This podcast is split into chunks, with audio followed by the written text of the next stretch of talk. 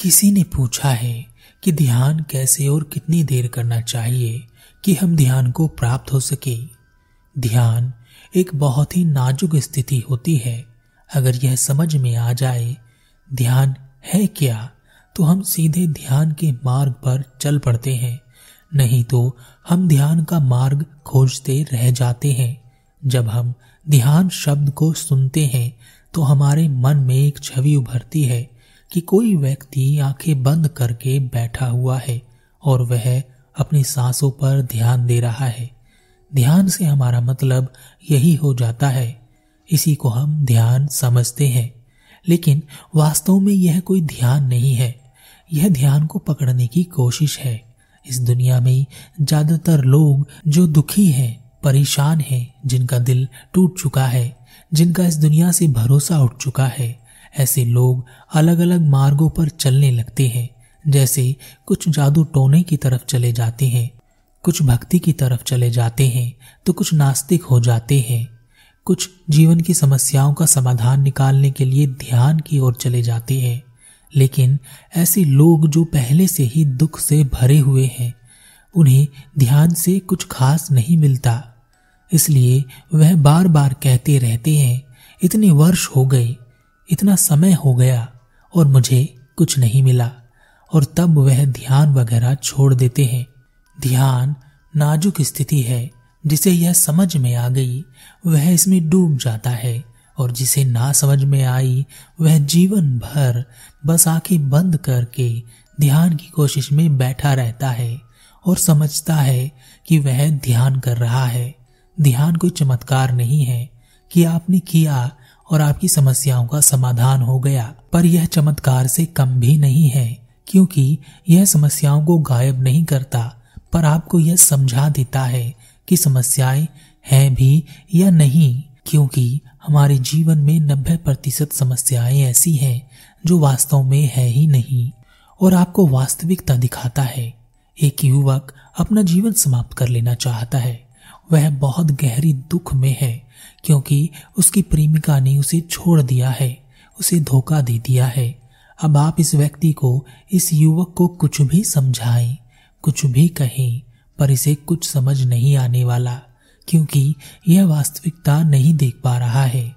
और वास्तविकता क्या है? वास्तविकता यह है कि यह बहुत भाग्यशाली है कि इसे समय से पहले ही किसी की वास्तविकता का पता चल गया।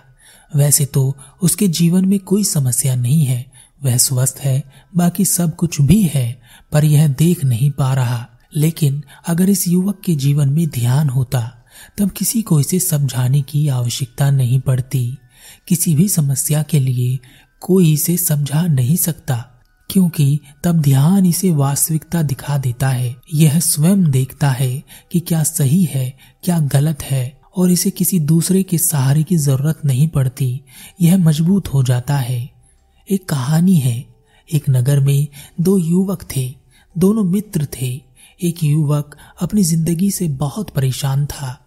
उसकी ज़िंदगी में बहुत दुख था। उसे उसकी प्रेमिका ने धोखा दे दिया था। वह जो भी काम करता, वह सब बिगड़ जाता। घर वालों ने भी उसे ताने मारना शुरू कर दिया था। वह कई बार घर से आत्महत्या करने के लिए भी निकल चुका था, पर हिम्मत नहीं हुई, इसलिए वापस आ गया। वह हमेशा चिंता में लगा रहता। दूसरा मित्र शांत स्वभाव का था। वह छोटी छोटी चीज़ों में खुशियाँ ढूंढता था और हमेशा खुश रहता था, और दूसरों को भी खुश करने की कोशिश में लगा रहता था, और जब भी उसके जीवन में दुख आता तो वह यह सोचकर खुश हो जाता कि चलो, दुख आया है तो चला भी जाएगा। यह हमेशा कौन सा रहने वाला है? दोनों मित्र आपस में बातें करते। एक दिन ऐसे ही बातें करते करते पहले मित्र ने कहा, मैं अपने जीवन से बहुत दुखी हो गया हूँ। अब तो बस यह सब बेकार लगने लगा है। लोग इतना झूठ बोलते हैं, कितना धोखा देते हैं, कितनी मतलबी दुनिया है। यहाँ पर रहकर कोई फ़ायदा नहीं है। मैं इस दुनिया को छोड़ देने वाला हूँ। मैं संन्यास लेने वाला हूँ और ध्यान के मार्ग पर, ज्ञान के मार्ग पर आगे बढ़ूँगा। दूसरे मित्र ने हँसते हुए कहा, मित्र अच्छा निर्णय है तुम्हारा। मैं सोचता हूँ कि मैं भी तुम्हारे साथ चलता हूँ। क्या पता तुम्हारे साथ मैं भी ध्यान और ज्ञान को प्राप्त कर सकूँ। एक दिन दोनों मित्र घर से निकल गए। और एक ऐसे गुरु की तलाश में घूमने लगे जो उन्हें ध्यान और ज्ञान की शिक्षा दे सके। बहुत यात्रा करने के बाद उन्हें एक गुरु मिले। वह दोनों गुरु के आश्रम में पहुँचे और उन गुरु के शिष्य बन गए। गुरु ने उन दोनों को ध्यान के बारे में बताया, उन्हें समझाया, उन्हें विधि और तरीके बताए। पहले मित्र के मन में लोगों के प्रति बहुत गुस्सा था, उसका मन बहुत दुखी था। वह दुनिया से छुटकारा चाहता था, अतः वह बहुत ज़ोर शोर से ध्यान करने में लग गया। वह घंटों ध्यान में बैठा रहता। धीरे धीरे उसके ध्यान का समय बढ़ता चला गया। वह पूरे पूरे दिन ध्यान में बैठा रहता। उसे ऐसा लगता कि गुरु उसकी साधना से बहुत खुश हो रहे हैं। गुरु को दिखाने के लिए वह रात में भी ध्यान में बैठा रहता।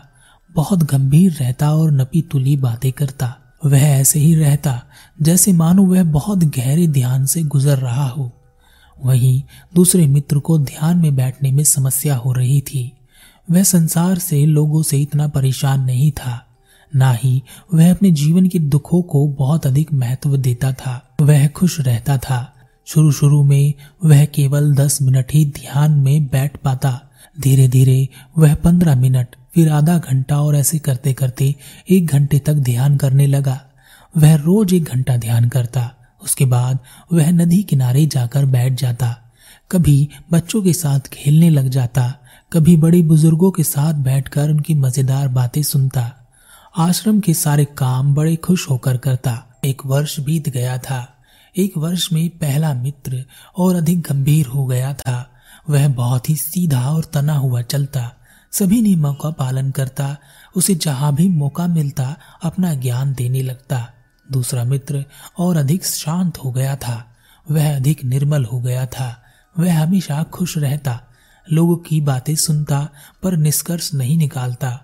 जो उससे मदद माँगता, उसे वह मदद देता और अपने ज्ञान से उनकी मदद करता। एक दिन दोनों मित्र एक साथ एक जगह पर ध्यान कर रहे थे।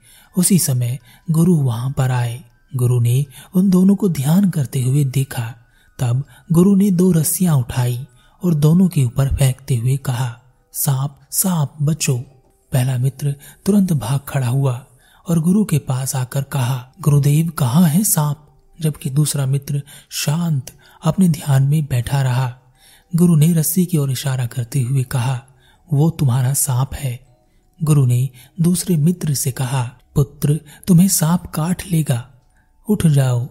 दूसरे मित्र ने बिना आँखें खोले और बिना ध्यान से उठे कहा, गुरुदेव, आपने जो मेरी तरफ़ फेंका है, वह सांप नहीं है। यह तो एक रस्सी है और रस्सी कभी काटती नहीं है। अगर मेरे लिए कोई सेवा हो तो मैं भी ध्यान से उठ जाता हूँ। गुरु ने कहा, नहीं, तुम अपना ध्यान जारी रखो। यह कहकर गुरु चले गए।